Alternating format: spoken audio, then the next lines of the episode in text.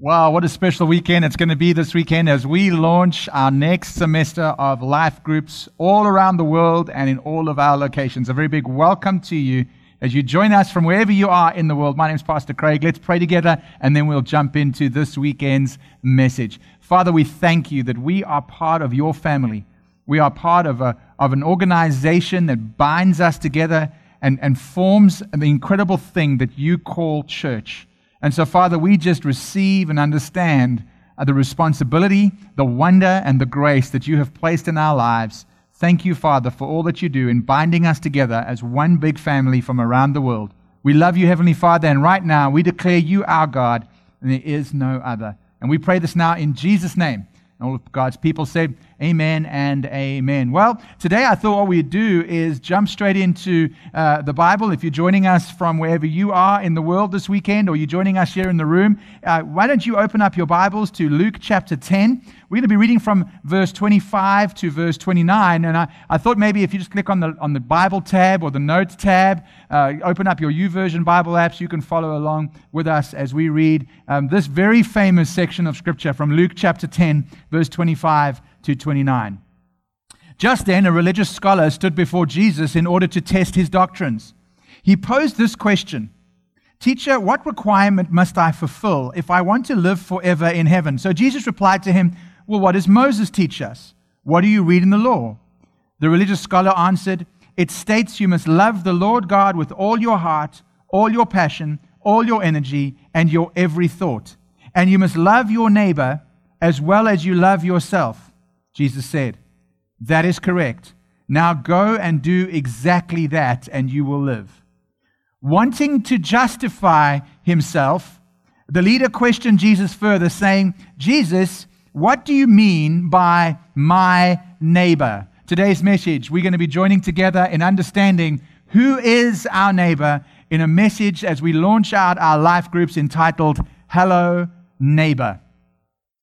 You know, as human beings, when we are asked to reach out to help somebody that we perhaps don't know, we justify ourselves like that religious leader does by asking questions. But those questions don't always mean that we're wanting to find out how to best serve somebody. No, those questions are generally there because we are putting an excuse between us actually having to be neighborly to somebody else. As human beings, we use any excuse to be the kind of neighbor that Christ has called us to be.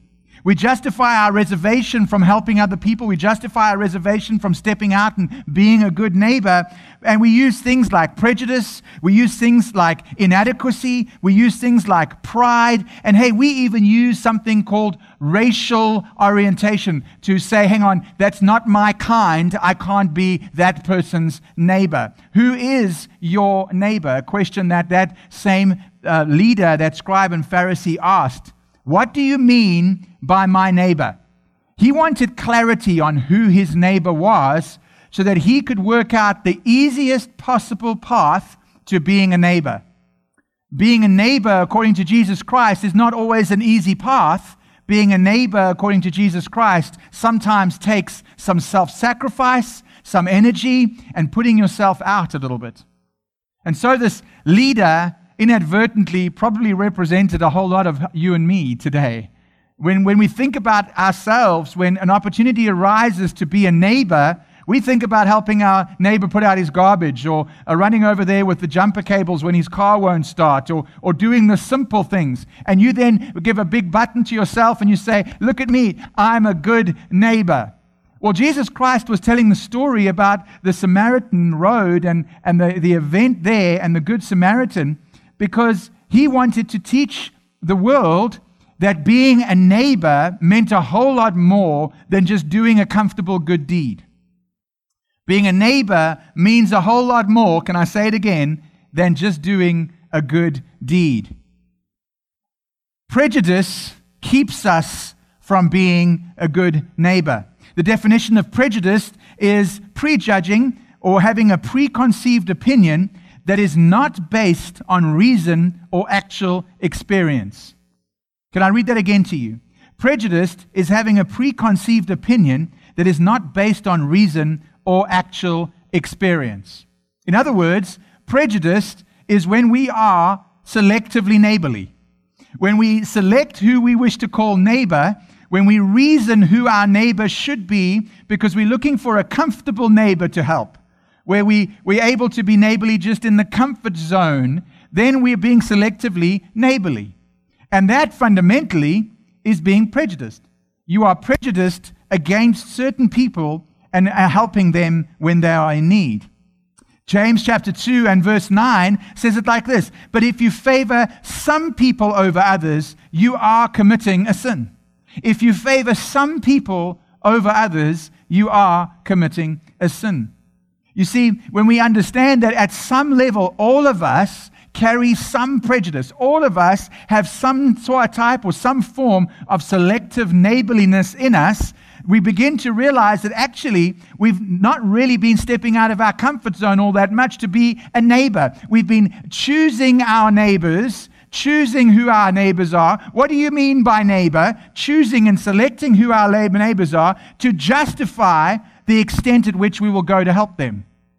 We have been prejudiced against certain groups, certain people, because of look, because of color, because of race, because of creed, because of tongue, because of situation, because of financial status. We've been pre- prejudiced against them, not because we hate them, but because we don't necessarily want to have to love them. You see, the true definition of this understanding is prejudice isn't the, the, the presence of hatred. Being prejudiced is just the lack of love. The lack or the desire to find the best possible way of helping somebody in need.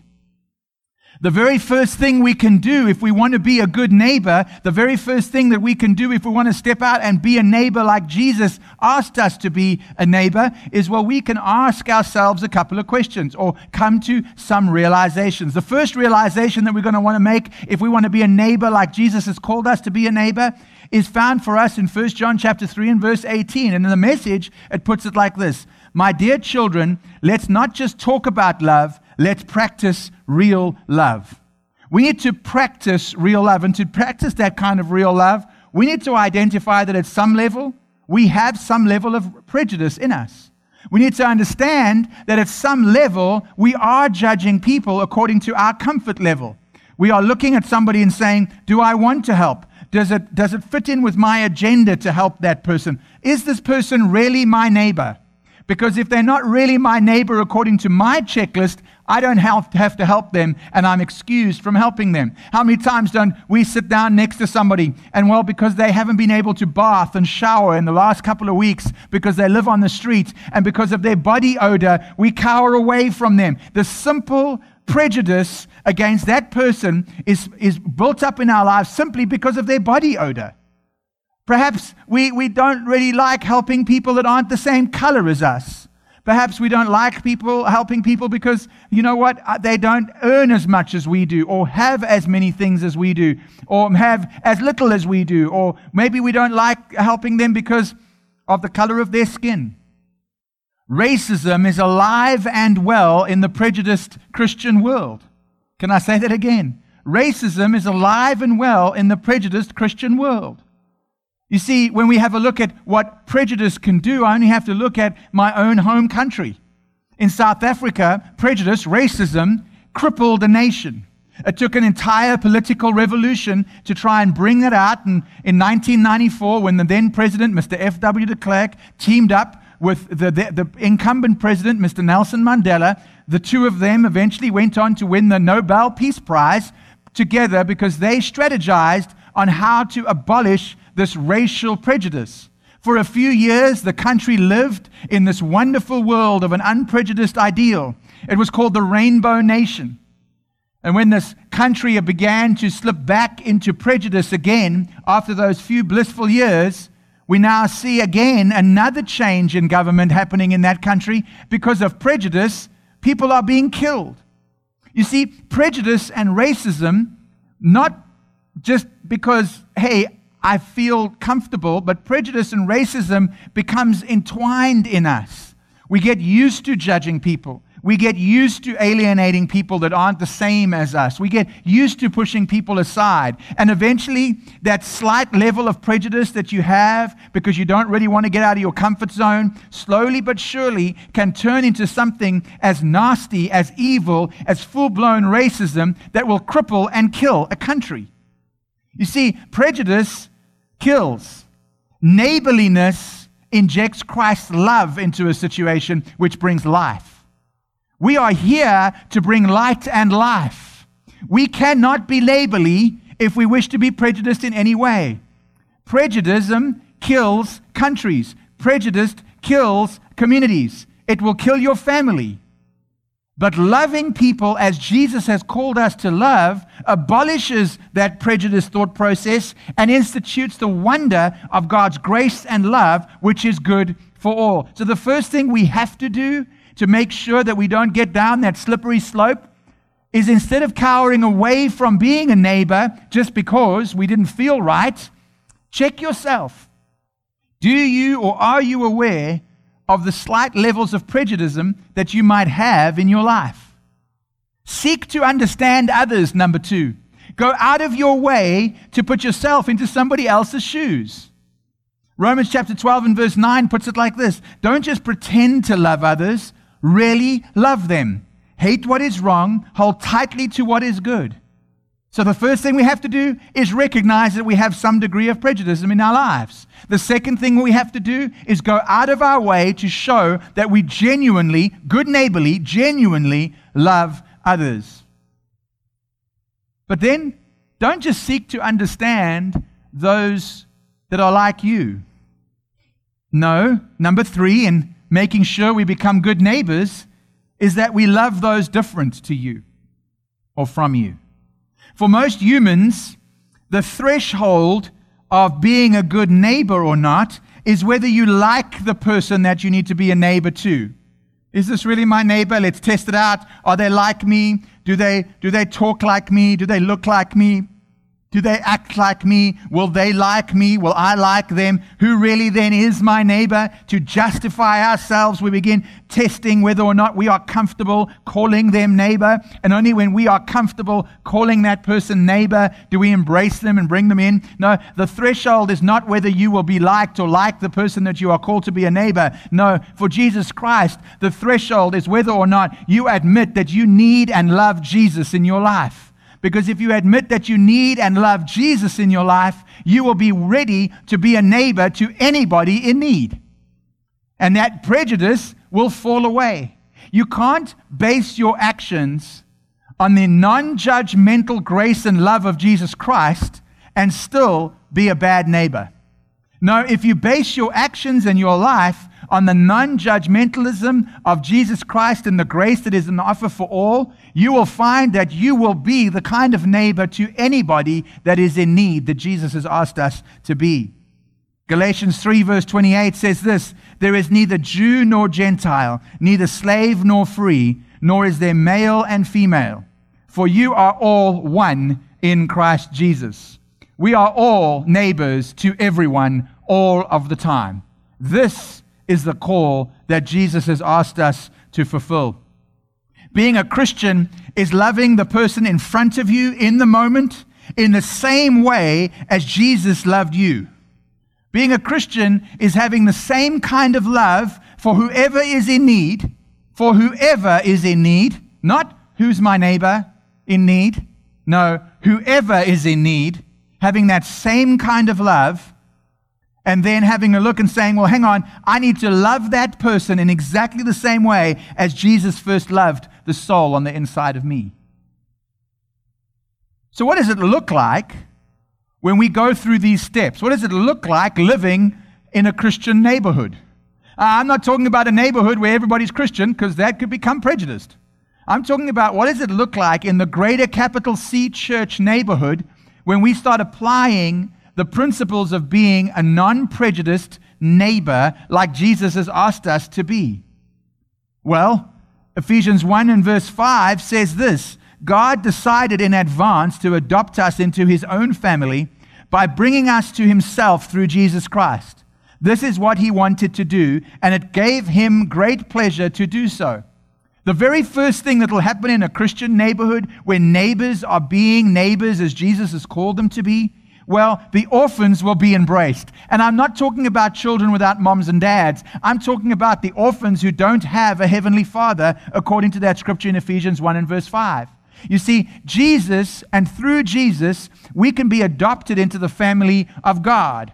For those who have not been adopted into the family of God, sometimes they are very difficult to love. They are very difficult to be neighbors to. They don't get our talk. They don't go to church on Sunday. They don't tune in from wherever they are to join church. They think you're crazy being a Christian. Those are the orphans that Jesus is talking about here. He's talking about those who have not been adopted by a heavenly Father through Jesus Christ. We have a heavenly Father that really wants to adopt them as children, but the decision is theirs. The, the kingdom is theirs for the asking if they wish to choose so. And so we have a whole group of people that, quite frankly, we don't get along with. Leanne and I recently went home and we were fellowshipping with some people back home in South Africa that, that aren't Christian. We love them, they're great friends. But man, it's difficult to get on with some people who aren't Christian.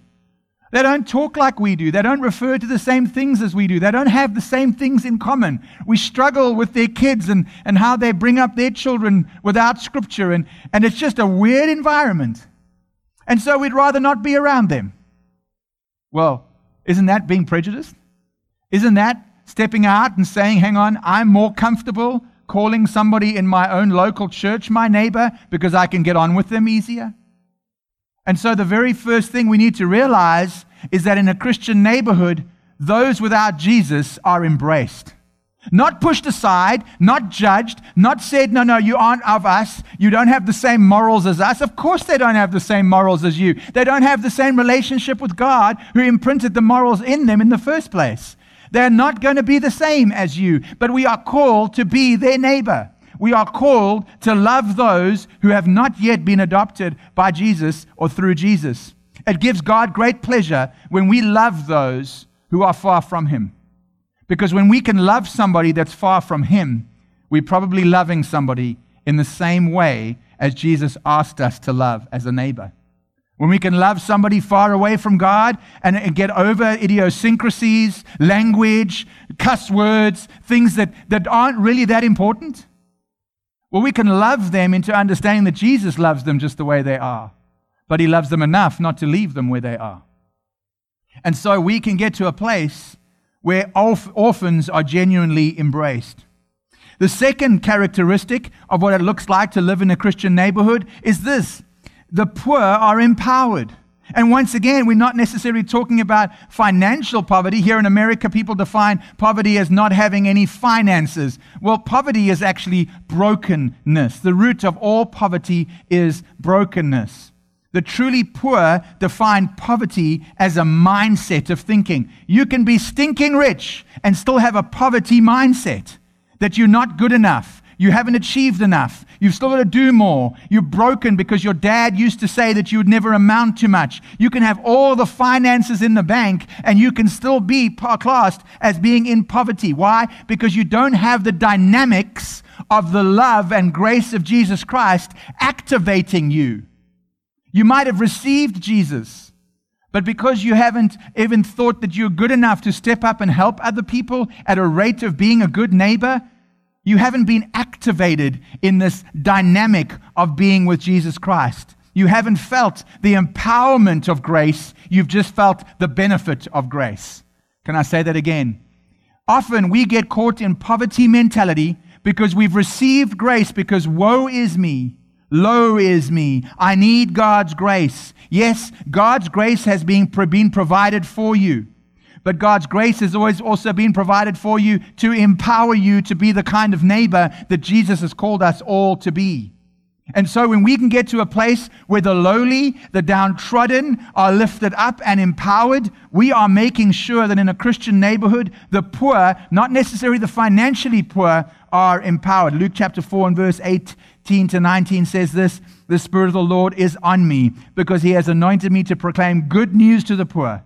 He has sent me to proclaim freedom from the, for the prisoners and recovery of sight for the blind, to set the oppressed free, and to proclaim the year of the Lord's favor. You see, according to that scripture, we reach out, we don't necessarily reach down. We have got this thought process that as a neighbor, we need to reach down to the poor, the shameful, Oh, they got so little. We need to condescendingly reach down to them. And the more we reach down, the more we pick ourselves up and say, Look at how good a Christian we are. No, no, we are not called to reach down. We are called to reach out to anybody in need. We reach out, not down. Another characteristic of perhaps a Christian neighborhood looks like this the lonely are loved.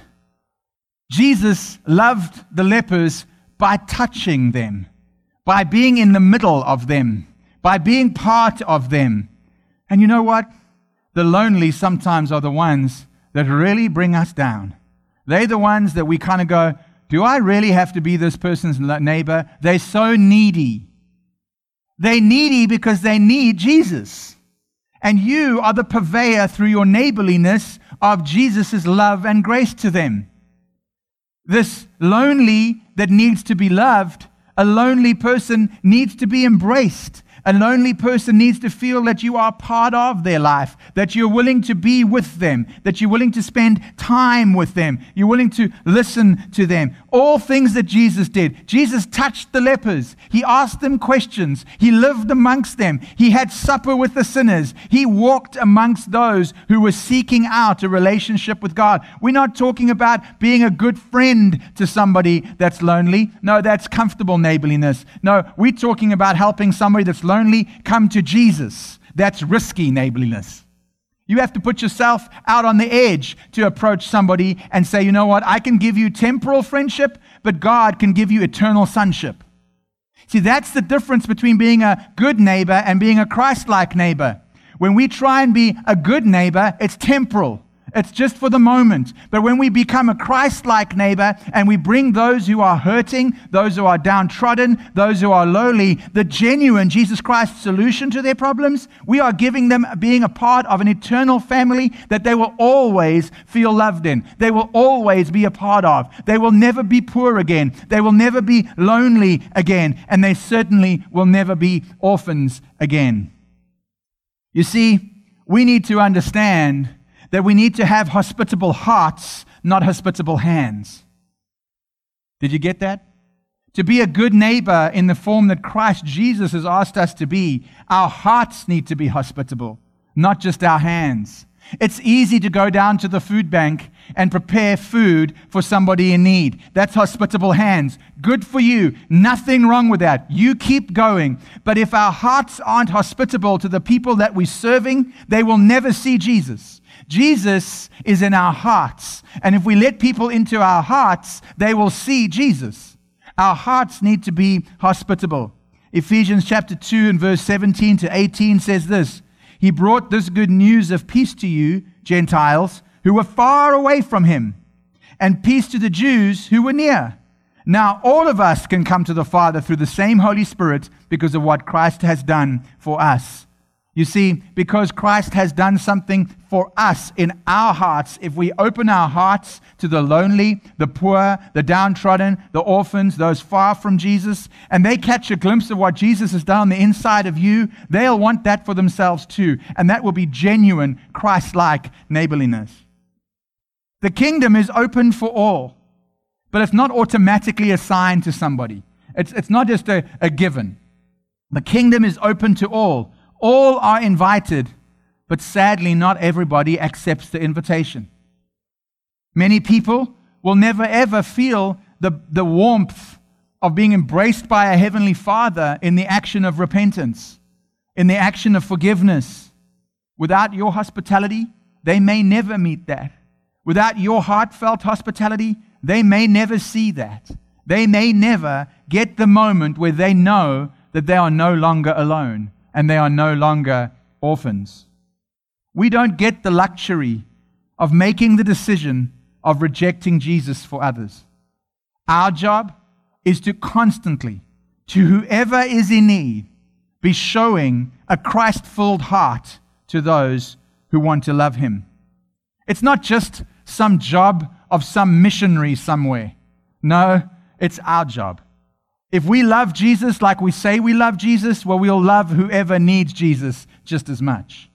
If we genuinely say that we are Christian, it's time for us to stand up and get out of our comfort zone and move into a place of opening our hearts. Yes, even the heart that was hurt, even the heart that was, was stood on and trampled on, and the history that you have with people hurting you, it's that heart that is probably being refined and defined to help somebody in a similar situation to you. But if you never open up your heart because you don't want to be hurt, the hurt will never see the heart of Jesus. Wow. And as we begin to see that if we open up our hearts to the hurting, to the lonely, well, then they will begin to see the heart of Jesus and they'll be able to learn the love of Jesus. It's not just for the specially called to go to some trampled down African nation and provide for the people there. No. Missionaries are a special breed of people, and we give honor to those who are called away from home. But right now, what happens if we don't have to travel very far to get close to people who are distant from God? You cannot be selfish and self centered and hospitable at the same time. You have to be aware of the fact that the hospitality of a good neighbor is one that's going to have to invite people into my living room, one that's going to have to step out and say, I've never led a life group, but I'm willing to try, one that's going to have to say, well, let's get a group of people together to go and help this area or to go and help in this situation. Let's form a life group around our community needs and actually not just be sitting around in necessarily a holy huddle studying the Word of God, but actually come together as a team, as a life group, and get out and go and share the Word of God. It's not just the job of the evangelist. It's not just the job of the pastor. No, as Christians, every single Christian is called to be hospitable. Every single Christian is called to be a neighbor like Jesus was asked to be a neighbor. Hospitality is recognizing the value in our fellow man even when they can't recognize it themselves. Hospitality is recognizing the value of the lowly, the value of the orphan, and not reaching down to them, but reaching out to them by opening up, by being hospitable with our heart. Selective hospitality is choosing to value some more than others. I don't get to determine the value of others, God does. And He's placed the value of His only begotten Son as the price against their name, too. Value is determined by what God was willing to pay for a life. You see, hospitality and good neighborliness, not selective neighborliness, no, genuine Christ like hospitality, genuine Christ like neighborliness, that is there so that people can see Jesus. Jesus does the changing. We just have to do the showing.